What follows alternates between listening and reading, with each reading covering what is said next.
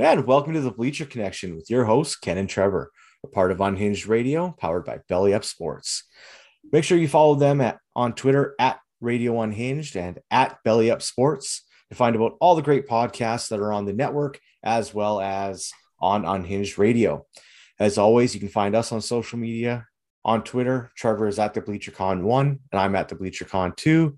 We have our Facebook page, the Bleacher Connection Podcast. As always, if you go to our Twitter bios or our Facebook page, you can find our link trees and other links for our partners such as Dr. Squatch, all natural soap for men, as well as the Bleacher Connection merch page.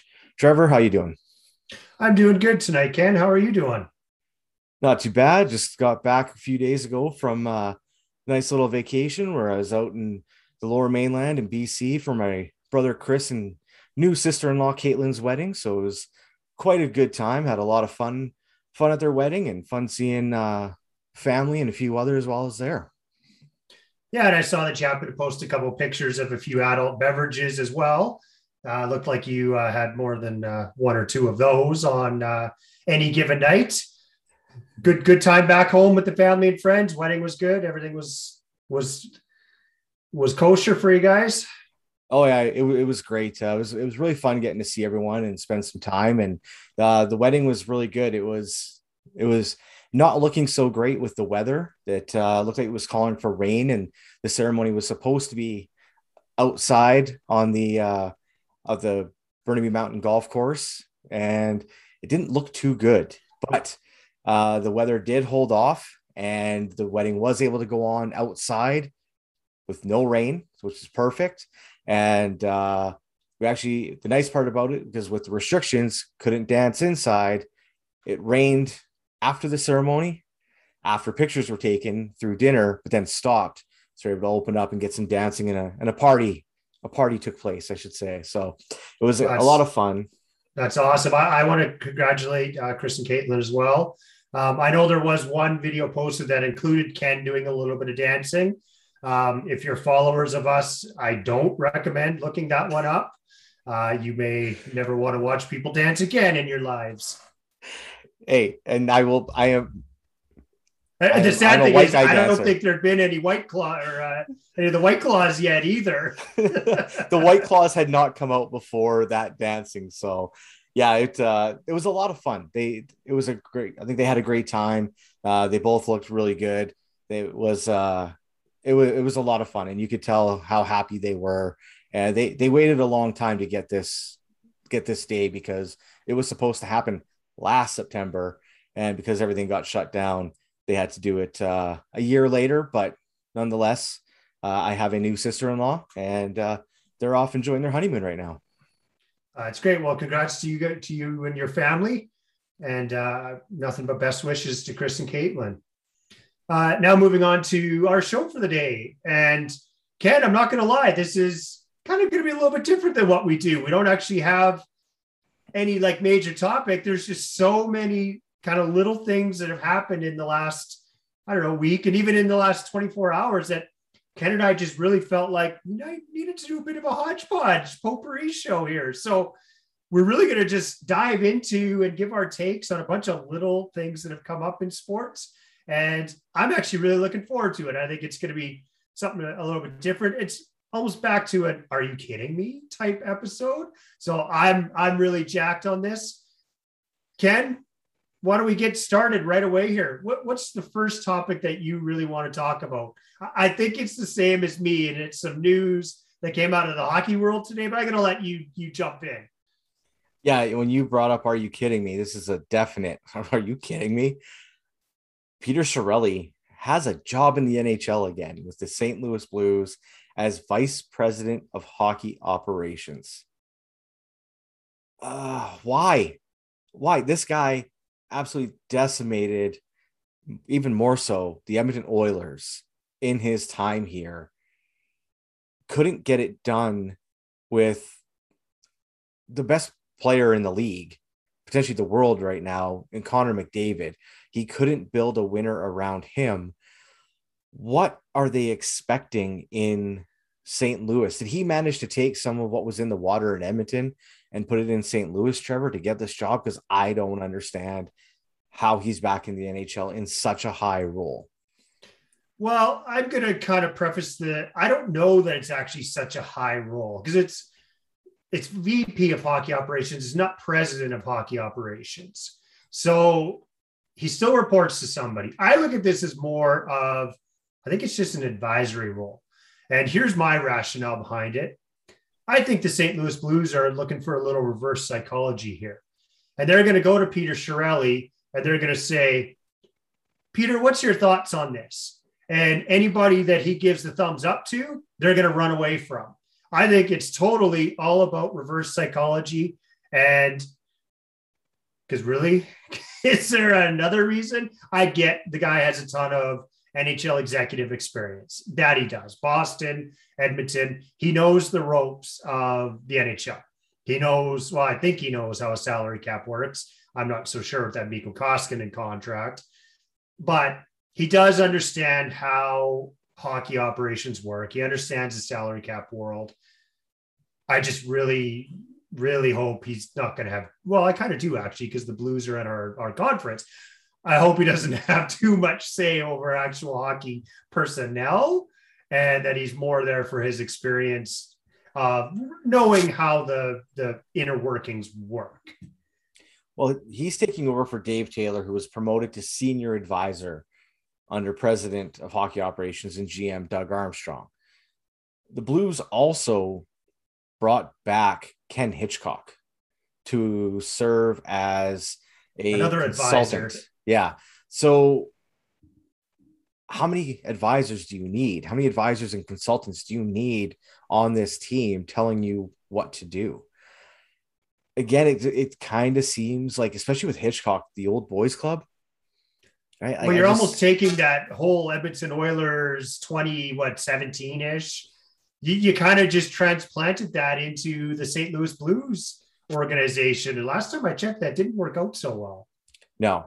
So very interesting. Very, are you kidding me? Like these, this bit of a head scratcher move, in my opinion, for bringing back Peter Chiarelli. I mean, he was with the Blues. They promoted him. They didn't go outside hire, but they promoted him to vice president of hockey ops. So I got sent this. I got sent this from Tim in Calgary. He, he actually sent me a text saying, "Ha, Chiarelli's back," and I honestly didn't believe it.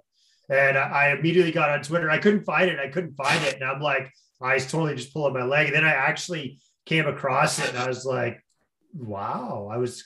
I'm not surprised he got hired again in the NHL. The NHL's always been an old boys club. I just it didn't end well in Edmonton, and I think even Oilers fans would agree with that, and most common, most hockey fans would. So the fact that he's back in the NHL doesn't surprise me, but the fact that he's in player personnel does surprise me. Yeah, you sent it to me, and I, after I stopped laughing for about five ten minutes, I then went and actually saw the press release, and yeah, it's true. Okay. It apparently sure. it's legit. Sure. I mean, he and Jordan Binnington can get along great. Maybe maybe Binnington wished he didn't sign that contract yet because Chiarelli probably would have given him 30 million a season.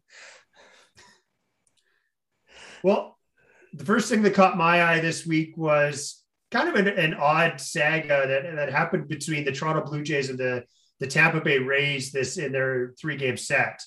And in game one, there was an incident where Kevin Kiermaier kind of slid into home, got tagged out, and a, and a player card came out of, I believe it was either Jansen or was it Alejandro Kirk? I can't remember it was who Kirk. was catching. It was Kirk, Kirk. was catching. A, a, a, card came out of his wrist, and and you could see Kiermaier saw it. He kind of looked around as if, was anybody going to see me take this?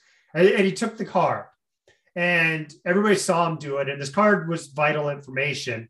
And first of all, my "Are you kidding me?" moment is the Toronto Blue Jays kind of underwhelmingly underreacted to this by sending the Bat Boy to go and ask for it back, and Tampa pretty much said no, and they're in their right to, I guess. There was kind of some bad blood after the game where the Blue Jays were like, "Okay, enough's enough, ha ha, give it back." They didn't. Well, that boiled over in Game Three of the series when uh, Kiermaier got plunked in the bottom of the eighth of a blowout that Tampa was up, I believe, 7 1 at the time. You knew it was coming. You just knew it was coming. And I got to look at this now on the Tampa Bay side of like, you let this happen. Toronto should have been, you know, stronger in the beginning on it. Tampa, you let this happen. Uh, apparently, uh, the manager, uh, his name's escaping right now. Kevin Cash. Um, Kevin Cash, yeah, totally. He he apologized supposedly, but too little, too late. Well, Kiermaier got plunked, and I'm sorry, this was kind of on Tampa, and I know they were fuming mad about it. Really, had you just given the card back in the first place, this wouldn't have happened. I'm trying not to have my Homer glasses on here. It boiled over, and it uh, it led to Kiermaier needlessly getting plunked, but I think rightfully so getting plunked in the unwritten rules of baseball. Well, I don't have my Homer glasses on and I don't put it on Tampa Bay. I think if you're going to have those cards on you as a player, whether you're a catcher, you're at the plate batting, you're in the field, if you're going to carry that around with you, you better damn well protect it and make sure you don't leave it around. Sorry, but if you drop it and they grab it, that's on you. That's on Kirk for not making sure he had it secured or the trainer or whoever gave it to him, whatever it was. It's on them for not protecting that better. Right? I get it. Every player now, whether they're a right fielder, catcher, first baseman, doesn't matter. They all have it. They all look at it to know what's going on. Sure, it makes the game a lot easier. You know that, you know, Kiermaier likes to swing heavy on a pitch high and away. Sure, whatever. You get that. You know their tendency of a player to swing first pitch. Well, if you watch enough of Bo Bichette, you don't need a card to say that. You just know that's what he's going to do. So I get it. Those are pertinent information to the game on whether how that pitcher is going to pitch, potential signals for that pitcher, everything. It's on the team, the player to protect that. I don't blame Tampa. I don't blame Kiermaier for picking it up. Now, if I don't either. I the initial when they picked it up, I don't blame them for that at all. And again, like I said, I kind of blame Toronto for having been so passive aggressive about it. But well, that was on Montoyo. Tampa let thinking, it fester when they didn't need to. Well, that that's on Montoyo for thinking his 22 years of being in the Rays organization and having these guys as friends. It, no, sorry, you're trying to win a game. You're trying to win a series. Tampa Bay clinched a playoff spot this series. That's what they're trying to do. And if having an upper hand of this isn't videotaping the Blue Jays signals, this isn't videotaping anything. This isn't the Astros banging on a trash can. This is you were careless with your game plan. We're going to use it and up yours. It's not our fault. So I I think that the plunking was their own. If Montoyo really wanted it back, he should have crossed the diamond yes, with an yes. umpire and got it back himself I instead of sending agree with that. Instead of sending some what 18 year old kid that 12 year old kid, yeah, that lives in Tampa, works for the Rays to go. Can I please get the Toronto Blue Jays card back, guys? Piss off, kid. Yeah. Okay. Right. Like that's not his job. You're the manager. Go get it. Do your job. Right. I'm sorry. But after Borucki gets plunked, uh, Pete Walker is the one who's fired up. Charlie Montoyo's out, Charlie Montoyo's out there. Come on, guys. We're Banging okay. on his bongo drums. Yeah, like such a lackluster, piss poor manager. I'm sorry, but this. Uh, well, I didn't realize I'm, we were going down the Charlie Montoyo hate train here. When... Well, for everything that he's done well, he turns around in a day and can sink it real quick. I still, despite how the Jays are doing, do not have faith in Charlie Montoyo at all. And I would almost say, in spite of him, the Jays are in it. But well, if anything, this this little uh, skirmish definitely brings a lot more intrigue. If Tampa Bay and Toronto end up meeting up in the playoffs, there Absolutely. is some bad blood there, and you almost want to see it now. So there's a, that's going to be an underlying story we're going to have to watch in the coming weeks. Uh, Ken, what's what's next on your list that you really wanted to talk about tonight? Well, we've talked about him a few times before, and well, more news came out today. So let's talk about Evander Kane again. So I, I guess if you're Evander Kane, today is a good day, bad day, depending on which news cycle you're watching and what you want to take in as the the big win. Well, Evander Kane has been cleared by the NHL on betting on his own games or the league in general. So for him, that piece is done, I guess. So the accusations that came from his wife were not found to be true. So for him, that's good because you don't want someone in the league betting on their own games and potentially throwing games. Don't want that.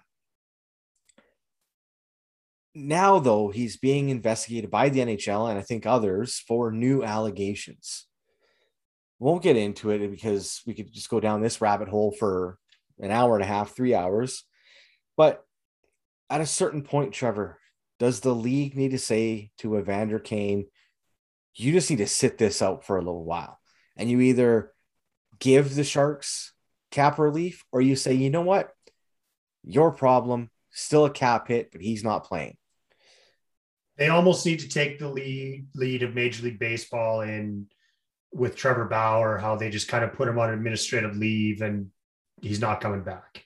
And rightfully so. I'm by no means supporting the Trevor Bauer because that's just it's again, we need another three hours to talk about that asshole but the league, the way the MLB handled it compared to how the NHL's handling it, I think it is time that they just kind of say, you know, maybe until we get this sorted out, it's best you're not around.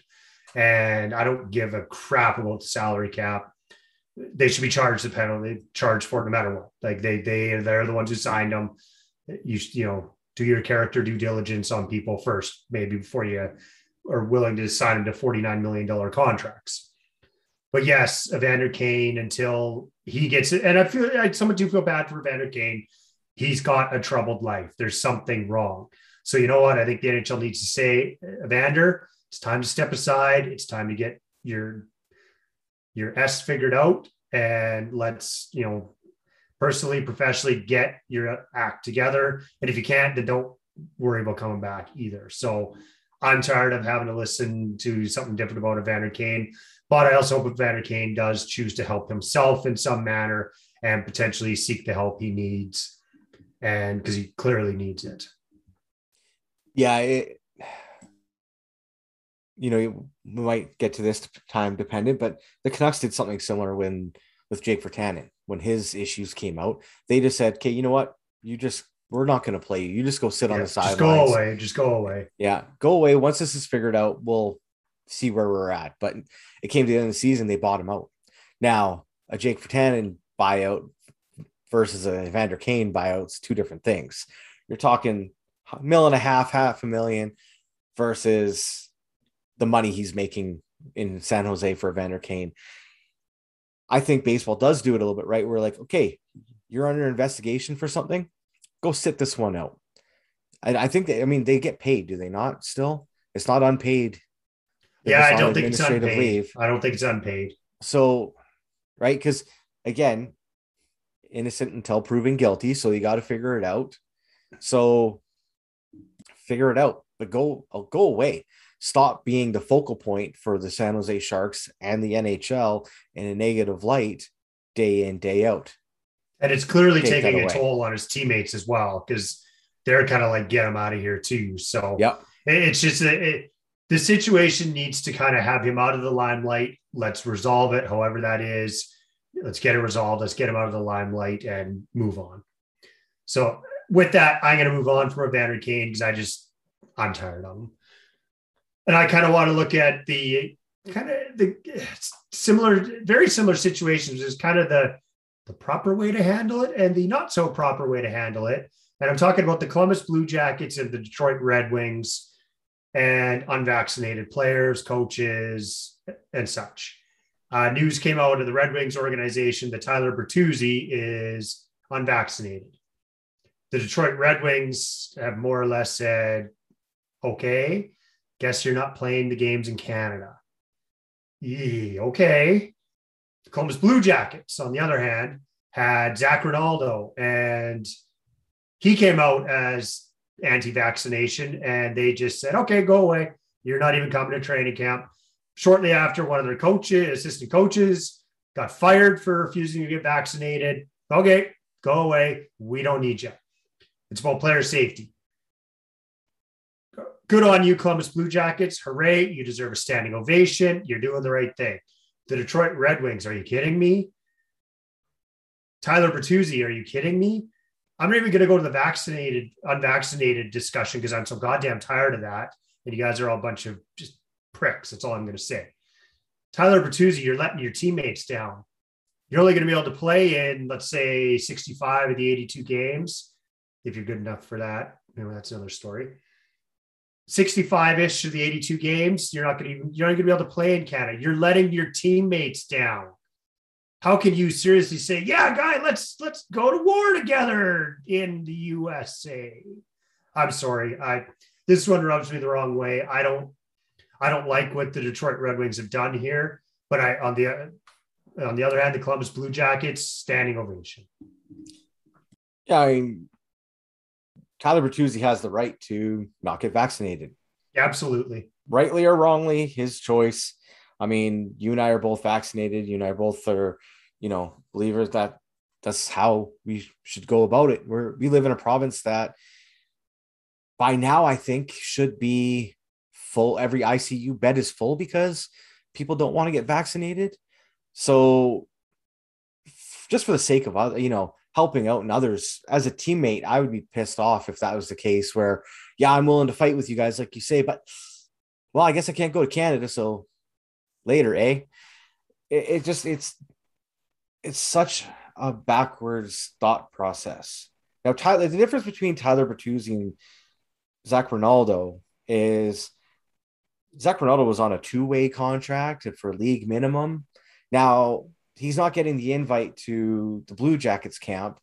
Well, he's not going to get the invite to the AHL camp either because they're in the same boat where they want all their players vaccinated. So, Zach Rinaldo, your career is done because you weren't willing to get one more shot than you took last year on net to play hockey, you're not going to play hockey. Your career is essentially done. Uh, I mean, maybe you can get on with one of the Florida teams because I know, you know, vaccination. Anything goes down in Florida, there, but you've pretty much sank your your career right now.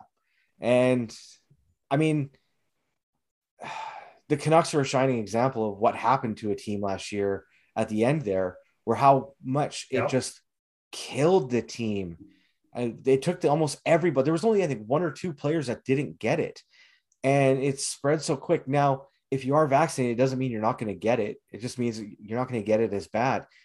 You can still get it. You can still get sick, but the idea is you're not going to. It's going to help you. I think it's selfish. That's my take on it. And I agree. I think the Blue Jackets said, fine, you guys don't want to do it, then we don't want you to be part of it. And that is the team's decision. That is their right to choose who they have under their employment. Now, if you don't want to meet their standards and their expectations, that's fine. You don't have to. They don't have to keep you around. I also want to take this conversation to a bit of a local flavor as well. And as being a uh, season ticket holder of the Calgary Stampeders, we were actually sent today the Calgary Sports and Entertainment Group's COVID 19 vaccination uh, uh, regulations for entering McMahon Stadium, and they're actually going to be the same for the Calgary Flames. And the reason I bring the Flames into this is there was a player with the Flames, Tyler Parsons, who for mysterious reasons now was not invited to training camp. We all know why. But I want to go kind of on the tangent of the local flavor. I got the COVID restrictions essentially for going to games. And it was announced a long time ago you had to be double vaccinated. I was expecting there to be loopholes. I do live in Alberta. There there's appears to be loopholes to everything. Bravo to Calgary Sports and Entertainment Group, who pretty much made it impossible for there to be loopholes. Unless you're double vaccinated and prove it at every game, you cannot get in. You cannot get in with a negative COVID test within the last 72 hours. Nah, doesn't cut it. Has to be double vaccination if you have an exemption to the vaccination, you still then have to prove a false COVID test within the last 48 hours. To me, this is this is outstanding. They are making it almost next to impossible to get into that building unless you're double vaccinated. Uh, second standing ovation to, and I hope every team is like this in the Canadian Football League and the NHL across Canada because bravo. I was, as a season ticket holder, I was very relieved to know that the chances of sitting in that facility with my children and being exposed to potentially COVID was very low. So bravo. Well, that's the whole reason that people should be out there getting their vaccinations so that we can try and get back to as normal as we can get because it's not going away but we need to try and do something to get back to normal. Like in our province again here trevor we've got restaurants and stores and bars and things close to shutting down because we're in such a bad state and all that all you got to do is just get a couple shots. Yeah. And it goes away right? I and, saw and, i saw a post on twitter from actually and i believe she's in edmonton who she's a, a waitress and she she kind of jokingly had to refer to herself as a police officer these past couple of weeks or weeks sorry days as the vaccination i guess passports have come into play in the restaurants and to me uh, like i just feel so bad for these people. It's we're in a terrible way in this province and it's very disappointing. And now some of the frontline workers who've had it hard are now even are getting attacked for stuff that's not even their fault. And i just i feel so bad for these people. I really yeah do. like they're they're not the ones that are putting these policies in place. They have to enforce them because the our government in alberta took so long to do anything about it and waited till the point where we were 10 days away from full icu beds to actually put something in place. We had to have the stampede. We had to be open for stampede and look where we're at now. It's such a joke.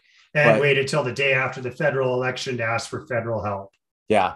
And That- that's and- the state of affairs in alberta if, if you're really unknowing to uh, what we are dealing with here.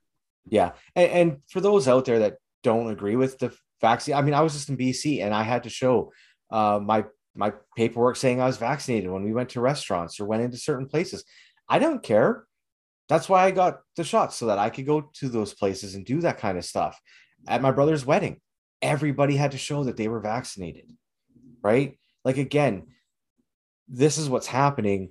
And don't, I'm going to say this right now. If you're one of those people that want to go out there and want to say how much BS that it is that you have to show a piece of paper or show a, a saved picture on your phone to say that you've been vaccinated, don't take it out on the poor people making, you know, 15 16 dollars an hour waiting on you at a restaurant or at a store. It's not their fault. Leave them alone. Don't be an asshole. And to those assholes who decide they need to protest at hospitals and schools there's a special place in hell for you people. I'm not gonna lie. When i went down to the canuck store on uh on the one day we drove down and yelled at people that were actually doing that so ridiculous. Well, a little off topic there, Ken, but you know what? Needed said. Both you and I have been wanting to say that for a while. Where do you want to take this next? Well, we already talked about the Jays a little bit, but let's talk about the Jays, Yankees, and uh, Red Sox in this crazy wild card race. There's a separation in the AL now between three teams and the rest in the wild card, and coming down to the finish. Yeah, it uh, it's close. That's for sure. Uh, and close is an understatement. That This is flip flopping daily, where three days ago, I believe the Toronto Blue Jays were first in the wild card race and up a game on everybody to now being a couple games back and potentially out. And New York couldn't win a game. Now they can't lose a game. Boston couldn't win a game. Now they can't lose a game. The Jays have won 17 of 22 games to get back in the race. You, you got three teams that might finish 20 games over 500, all of them, and one of them might miss the playoffs. This is insane. Right now, And they're not even the best team in the division. No, not it. Right now, this is what's funny about it is there is five teams in the AL East. Four of them are in a playoff spot. The only the only ones that are not are the decrepit and horrible Baltimore Orioles. First off, I want to go on a little bit of a, a side tangent here with the Baltimore Orioles. I'm sorry. Yeah, this needs said too. What I can't remember his name. Like his last name is Hyde, the manager of the Baltimore Orioles. When your Jackass team, Hyde. Yeah. When your team has only won 48 games and you've lost 103 so far, don't go yelling at a starting pitcher that's six games over 500, something you've never seen in the last two years. Um, maybe just shut up, play out the season, and get fired. Like, because right now, I don't care how that game went. You look dumb yelling at a Cy Young candidate when your team is 45 games back of first. You're just, dude, play out the season, let it ride out, take whatever they're going to give you for if you get severance or not. I don't know. But you looked dumb yelling at a Cy Young candidate you look even dumber when your team gave up 44 runs in three games. Yeah. I think the Jays bats let uh let the talking be done and, and Hyde shut the hell up after that. It, it was beautiful. Beautiful. He, Thank he you for stopped, bringing that up, Ken. He should have stopped talking about mid-season, but that's just one, you know, the Orioles are the the laughing stock of Major League Baseball and Hyde, you didn't do yourself any favors. You didn't, it wasn't a good look for you, bud. But I said I should say a three-team race between Boston, who's two games up on the Yankees and the Jays, who have identical 85 and 67 records right now. Uh, I was looking at a different number. The A's and the Mariners are still two and a half games back. This is the Indians are 10, so call it them. You got three teams that are absolutely in the hunt, trying to one up each other nightly. And you still have Oakland and Seattle waiting in the wings for one of those three teams to slip up and for them to get in there. The, like you said, the Red Sox have won six games to get that two game lead. The Yankees are two wins in a row. The Jays are one loss in a row, but seven and three, six and four, six and four. You and I spoke a while ago, and when the Jays we said the Jays were done, we said they were done. There was no chance in hell because they were how, how poorly they were playing, and they've made us look stupid. And I'm okay with that as a Jays fan because they're in the playoff hunt right now. Miraculously, they're in the playoff hunt. They're winning 17 to 22 games, I think it was. Swept the Yankees in a four game series, swept the Oakland Athletics, took two or three from Tampa. They took two or three from Boston in there. It unbelievable. Exciting times to be a Blue Jays fan. I'm going to handicap it a little bit, Ken. Who do you think's who do you think's actually going to make it? I got to give a leg up to the Toronto Blue Jays over the New York Yankees strictly strength of schedule unless New York somehow comes in and wins that series in Toronto and sweeps us next week. I got to believe Toronto's probably going to get in because New York is finishing with Boston, Tampa Bay, Toronto. Toronto's finishing with Minnesota, Baltimore, and New York. I'm sorry, I, am going to take the Jays schedule there. If I'm handicapping it, I think the Jays are going to make it. But that three game set between Toronto and New York is paramount in who's going to make it. It's also paramount on, say, New York sweeps Boston in their three game series. Then it's just topsy turvy upside down. But if I were to handicap it right now, I think it's going to be Toronto and Boston. What are your thoughts, Ken? It's a it's a crapshoot. I'm I'm scared to say anything nice about the Jays because whenever we have, it's gone sideways whenever we've talked poorly about them, they've they've shown us otherwise. So maybe I should just for that fact pick someone other than the Jays, but that schedule is looking good. I mean, their fate is in their hands. Uh, after playing so well against the A's and the Yankees, they came out and laid a couple eggs against the Orioles right after, where they lost a game and they were down quite handily in the second game of a doubleheader and blew it out in the seventh inning. If it wasn't for have inning, two miraculous comebacks to salvage yeah. that series, and to be brutally honest, probably salvage their season. Yeah, it didn't look good against the Orioles, so they need that redemption. They need to go in there into those games against Baltimore and absolutely hand it to them again. I don't think that should be too much of a problem. And yeah, that Yankee series, I think, will determine who gets one of two spots. Now, yeah, the Yankee the Yankees are playing Boston and Tampa. Tampa's clinched, so we'll see how they go into the the final stretch of this season. Are they going to rest some people? Potentially, that that is a winnable series for the Yankees. Tampa is playing for home field advantage, though, so I don't know that they're going to rest too many players. Yeah. Maybe on the final day. Yeah, so it's going to be interesting. The Yankees definitely have a tougher, And I think I still think it'll come down to that Yankee Yankees Blue Jays series to determine who's too. in. And I do believe the Yankee or not the Yankees, the Jays hold the tiebreaker over them though. They do. For, they won the season series yeah, before do. the final three games. So that's a positive. It does come up tied, but it's exciting. It's, it's very it's exciting. exciting time. So I want to toot uh, my own horn though a little bit. I went. I'm going to go back to about a month in time, and we were talking about the demise of the Blue Jays and the little glimmer of hope. And I said it on that show that their season was going to come down to the series against the Oakland Athletics and the New York Yankees. And wow, was I right? They ended up sweeping those seven games and making up essentially six games in the standings as a result. So my my prognostication forecasting was spot on there. I'm predicting the Jays are going to make the playoffs. So there, take it to the bank. Yeah, I I I will agree with you on that because I think they do have they've shown a lot of steadiness in their uh, play lately, and they have they've beaten the teams they need to beat. They aren't just beating the Baltimore Orioles of the world uh, to get there. I mean, they're having to play some good teams, and they're they're doing it. So that's uh that's a positive sign. So I'll go with right there with you. I say the Jays get in.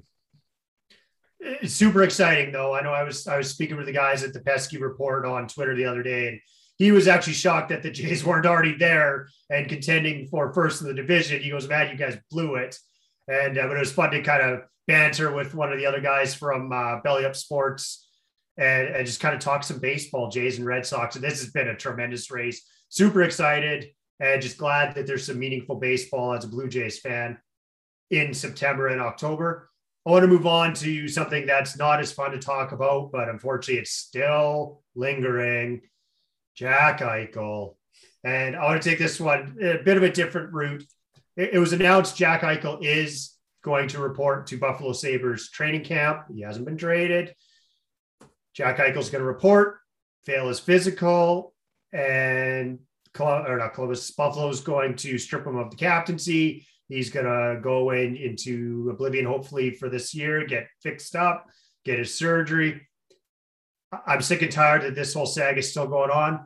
Where I want to take this is this whole saga is going to cost Jack Eichel most likely a chance to go to the Olympics. He was a shoe in to make Team USA at the Olympics. That's being taken away from him. And I, I want to believe it's mostly on the Buffalo Sabres. I, I believe it is from everything that I've read and watched. Shame on you, Buffalo. You're a young elite talent in the game. You are stealing his opportunity to represent Team USA at the Olympics. Now, as a Canadian fan, I'm not overly disappointed, but shame on you, Buffalo, that he would have been there. Every player dreams of putting on the jersey of their country, representing their country on the biggest stage, which is the Olympics, best on best. I'm actually disappointed for Jack Eichel. I hope that he still can get there, but it's not looking good.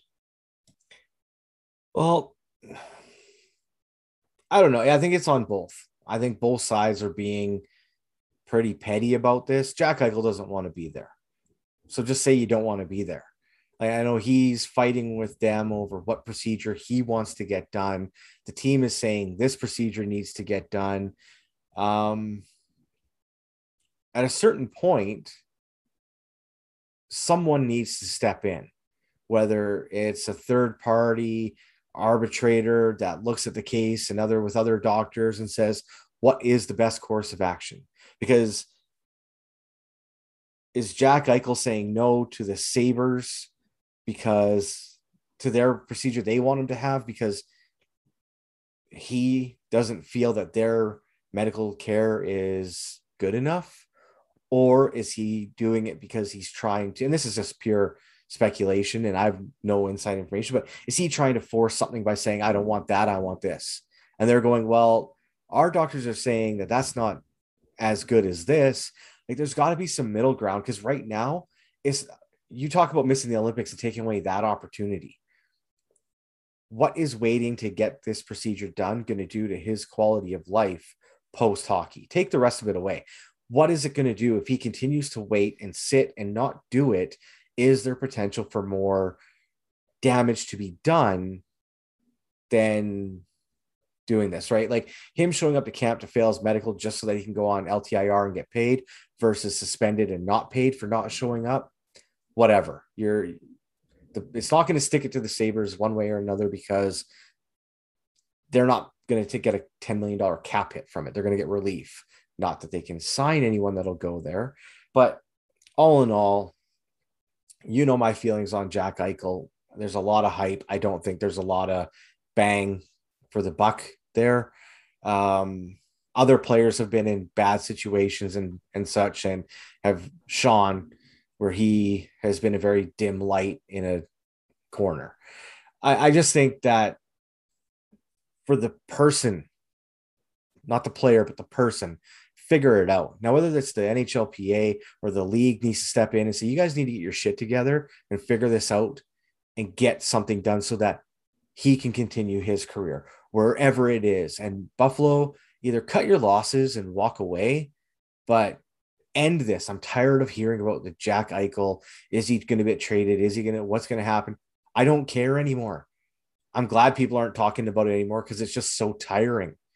It, it really is. You brought up a really good point about his post eh, NHL career. And I do believe that Jack Eichel is making a little bit of some short sighted decisions here, where I think the operation or the, the procedure that he wants to get done would most likely allow him to play this year. The procedure the Buffalo Sabres want him to get done would mean he couldn't play this year. And I think Eichel's looking at it a little bit short sighted and, well, if I can't play this year, I can't get out of here. You're right. But are you affecting your, your post NHL lifestyle? I think you very much are. Are you affecting your perceived value of a team trying to acquire you? Absolutely, you are. I actually think that's one of the reasons he hasn't been traded. Is the teams are kind of like, well, I'm not, I'm not going to pay the ultimate premium for a guy I'm not going to get to play for me this year. So I think that Jack Eichel has caught with his short sightedness has caused himself his own set of issues on top of this. That's not helping what the Buffalo Sabres have done. Yeah, and I don't know. It's just nowadays NHL teams have some of the top doctors and physicians working for them.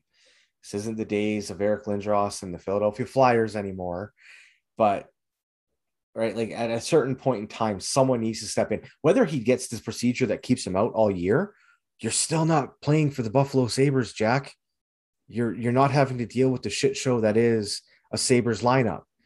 Like, I think it's just time to have the surgery and move on and deal with it next off season. Maybe Eichel doesn't believe in the science. Oh wait, that's a different conversation. yeah, that's a different thing. Yeah, that's a right. Different conversation. I think we already had that one. Yeah. Well, I want to thankfully move on from Jack Eichel and Ken. I really hope we don't have to talk about him again until he actually gets traded.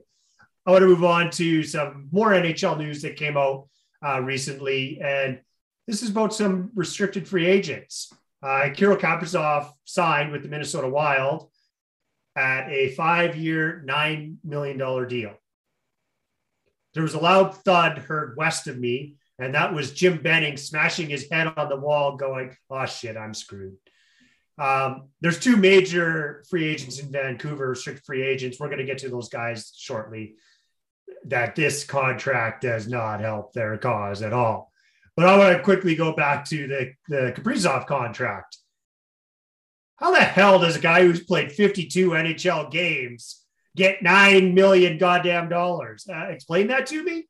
Sure, he he uh, he he tore it up this year. Uh, that's amazing. He's played like 52 games. Come on. I'm, I'm going to say a name to you Jeff Skinner. Very much so. Right. Like, and I'm not comparing Kaprizov to Skinner. I'm comparing the contracts. Now, even when Brian Burke was a Vancouver Canuck general manager and stuff like that, I always didn't agree with what he said. But he talked about how the disappearance of the second contract and guys coming out of their entry level deals into like a third or fourth type of contract is handcuffing the league a little bit. I'll kind of paraphrase, you know, taking what he said because he said this a while ago. But Jeff Skinner is a perfect example of that. A guy coming out of early success, getting $9 million a season for a very long time from the Sabres after what he did in Carolina and hasn't produced since. He's living easy street, making $9 million to not really do much of anything. And I think that's the problem with these RFA second deals is that guys are getting paid so much for such a limited uh, sample size. You look at Drew Doughty. Drew Doughty's getting paid what he's getting paid right now because of what he did. Yeah, at least he had won a couple Stanley Cups. He is getting back paid. But now you look at these second year deals, and they're all just getting massive money for a very small sample size. Like even take like Cale Makar got paid, but he's only been in the league a couple years. He's making eight million dollars right? Now he's a good defenseman. He's put up two good seasons. But if that falls off, you're still paying him $8 million regardless, right? Like these second year deal or second deals are handcuffing some teams. Well, shortly after the loud F bomb was heard west of Alberta, coming from uh, the Jim Benning household in Vancouver, there was also significant cheers that could be heard all the way across the Rocky Mountains which was clearly coming from the Hughes and Pettersson households. Quinn Hughes, Elias Pettersson, and you know what? I'm actually going to throw Brady Tkachuk in here in Ottawa. These guys are loving that contract because I'm sorry, Elias Pettersson is significantly better and more proven than Kirill Kaprizov. Quinn Hughes, I would have to believe, is also probably better than Kirill Kaprizov they're going to get paid. Oh, wait, no, they're not. The Vancouver Canucks don't have cap space. They have roughly 13, 14 million dollars in cap space to two guys who, with this contract, could have nines at the front of them. Ken, what are your Vancouver Canucks going to do? Yeah, that's a hell of a question. Um, well, they're going to sign Alex Chiasson to a PTO. That's what they're going to do. And what they did. I don't know, but I think this is where I go with it. Is Pettersson? Pettersson has much more NHL experience than Kaprizov. Yes, and I think this is this is where I kind of go like, is he really the example that they were going to go off of? I mean, what they have in common is they're both Calder Trophy winners right? But Pettersson has more NHL experience. Hughes, I think, will go along the lines of Makar. I think that's the the the that's still an eight. The measuring stick. It is. I think they're going to have to potentially look at bridging and maybe even a one year deal for one of these guys at a, at a price because Luongo's recapture money comes off the books after this season coming up. They got one more year left of that. So they have that. They do have Virtanen and Holtby on the books for the season after in a buyout, but you're going to have guys leaving that you can then pay. Potentially, the Canucks are going to have to make a move. And is it going to be a guy like Tyler Myers who suffers to be able to bring back those guys at the price and term that they should respectively get? And that is a very possibility very big possibility that a guy like Myers gets moved. That's a six million dollar deal. You need to free up. Maybe you got to hang on to a million of that. But if you do, you're now in the upwards of closer to 20 million and you can make it work. But the reason the one year deal doesn't work is named Patrick Laine. Patrick Laine signed a one year deal this offseason and he's at 7.5 million. Again, Elias Pettersson's better player. Elias Pettersson on a one year deal is going to be north of seven and a half million, starting with an eight. The Canucks, I don't know, they're in a world of trouble here. And it, it, if the Vancouver Canucks start talking one year deal as well with either of these guys, does then they start looking for an offer sheet? Do they start going to other teams and going, hey, Nashville, you got cap space? You interested? seven, seven year, 10 million. I floated this jokingly to you the other day where I go, what's stopping a team for well, other first round picks, but what's stopping a team like Nashville who has cap space and going, okay, well, I'm going to offer sheet Quinn Hughes to seven by 10, seven years, 10 million. Canucks match. And then right after that, offer sheeting Elias Pettersson the same, and the Canucks can't match. I honestly really, really think Benning has painted himself into a, a, a, major corner here, and I do not know how they're going to get out of it. And I'm, I'm fascinated to see how this plays out. I actually really, as a Calgary Flames fan, I actually really like Quinn Hughes and Elias Pettersson. They're really good players, and they deserve to get paid. And Vancouver has done a very poor job leading up to them, those two guys needing to get paid, saving cap room for them.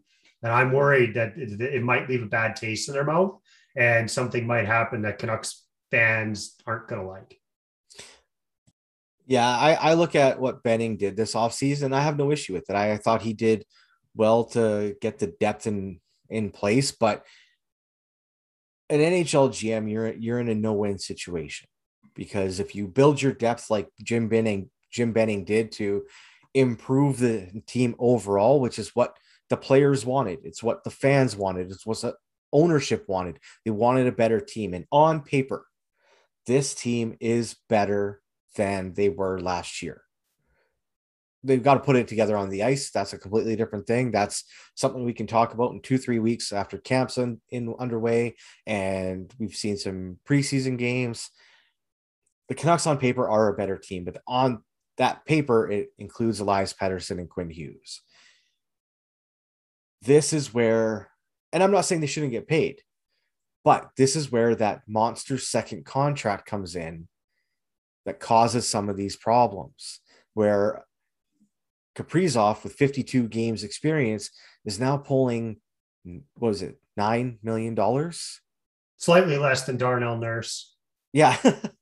Sorry, I but, had to. But at least Darnell Nurse has a lot better, bigger NHL resume. He didn't play four years in the KHL. Uh, essentially, Kaprizov was getting paid for KHL service. Really, right? His, his entry level contract was 52 games. I don't know what's going to happen. Uh, I, I could definitely see a trade, but they got to figure it out. And camp opens tomorrow, I believe. And we'll have to see what it looks like and how far this goes because Ferland's money is going to come off the books, but what happens after that, we're not sure yet. Yeah, I'm absolutely fascinated with what's going to happen in Vancouver. I'm fascinated also with the, the Brady Tkachuk contract. Apparently, the teams offered him an eight million dollar deal, and that wasn't good enough for him. And, and I'm kind of like, wow, what is? It's the Brady Tkachuk one is that screams wanting out of there. I'm interested to see how that one plays out. And I'm sure he looked at that contract and uh, the Tkachuk household in St. Louis and Ottawa and probably Calgary were cheering very loudly as well. So there's some big names left unsigned with some restricted free agents that I think there's some of these guys might not be in the lineup on opening night. I think it's getting to that point. This isn't new though. It usually no, it's not. It, it happens every year but the the number of big names, young good names, is a lot bigger this year for guys who are unsigned. So that's because of the flat cap of the last two seasons. Like yeah. before, you could at least kind of think the cap was going to go up. No, it's stagnant, and it's going to be stagnant for at least one or two more years. Well, it's that's why go, talking, these contact these contracts are going to be a little harder to get done. I think they talked about an extra million next year, but I also think that the players and the teams need to look at this. Everything that was signed prior to this offseason and last offseason was in the mind that the cap was going to jump dramatically yeah. because of the new US TV deal. Now that didn't happen. So I think there's got to be give and take on both sides. It can't just be the teams going, nope, we're not going to pay you, or the players going, pay me, pay me, pay me, pay me. It needs to be okay, look, we're in a situation here for another two years. So why don't we bridge this deal with a six and a half million dollar deal over two years, and we'll look at what the cap looks like then. I wonder how many Oiler fans just recorded that and sent it to Ken Holland. Yeah. there's there's got to be some give and take here because this isn't a league or team driven reason that the salary cap is flat. The yeah. league did not mismanage, nor did the teams mismanage the money to create a poor NHL economy where the, the cap isn't moving. This is because of the pandemic and concessions, I think, need to be given on both sides. Ken, before we call it a night on this or call it an episode, there's one more topic I really want to touch on. I got to go back to baseball on this. And I think one of the biggest disappointments, I think both you and I would both agree with this in Major League Baseball this year. And I'm speaking of the San Diego Padres. The Padres appear to going to be missing the playoffs this season. I, will give it to them. They play in a very good division. Who knew San Francisco was going to be ahead of the Dodgers? But with all the money that the Padres spent this offseason and all the hope surrounding them, both you and I were, we did an episode on who's going to win, the Dodgers or the Padres. Well, neither of us said the Giants, and it definitely ain't going to be the Padres. No. I got to admit, I'm I've been very underwhelmed by the San Diego Padres this year. I don't know where it went off the rails, but now, like you just said, it, it's starting to boil over in the clubhouse. Ken, did you want to touch on that at all? Yeah. So the Padres spent, oh, what, $600 million over uh, Machado and Tatis over the last couple of years. They're two games that, that, that amount of money's got them two games over 500 right now, five back in the wild card. Cincinnati is four games. Uh, Philly is four and a half, and St. Louis is trailing 15 and a half to the Dodgers. So the Dodgers are in, the Giants are in, and the Padres are not. And it 20 and a half games behind the Dodgers. Yeah. Well, they it happened. You said the clubhouse, it happened in the dugout where Manny Machado and Fernando Tatis had to be separated a little bit because I think Machado took a little bit of uh took, took it personally and got angry over the fact that Tatis is out there more on an individual type travelings and trying to get the uh, uh, NL MVP versus trying to make the playoffs. And they had a little heated exchange. And uh, of course, afterwards, they did a press conference together and said, you know, things get heated. We're all trying to win. We, you know, we're brother. He's like my little brother. It was over with. But yeah, it's very underwhelming because this team, it should be the Dodgers and the Padres in the situation that the Giants and the Dodgers are in right now off the top of my head, I can't think of a bigger disappointment in Major League Baseball than San Diego this year. Well, you know what it shows? It shows that a big, high priced payroll doesn't get you a championship. It doesn't even get you into the playoffs, apparently. So, yeah, Padres, are you kidding me? You guys, big disappointment this year. But that's our show for this week. Let us know what you thought. Hit up Trevor on Twitter at the BleacherCon1 or myself at the BleacherCon two, BleacherCon two. Let us know what you thought about what we covered. We it was a real hodgepodge uh, episode this week, so uh, I'm not gonna lie, trying to get back into it after vacation. It's it's been a while.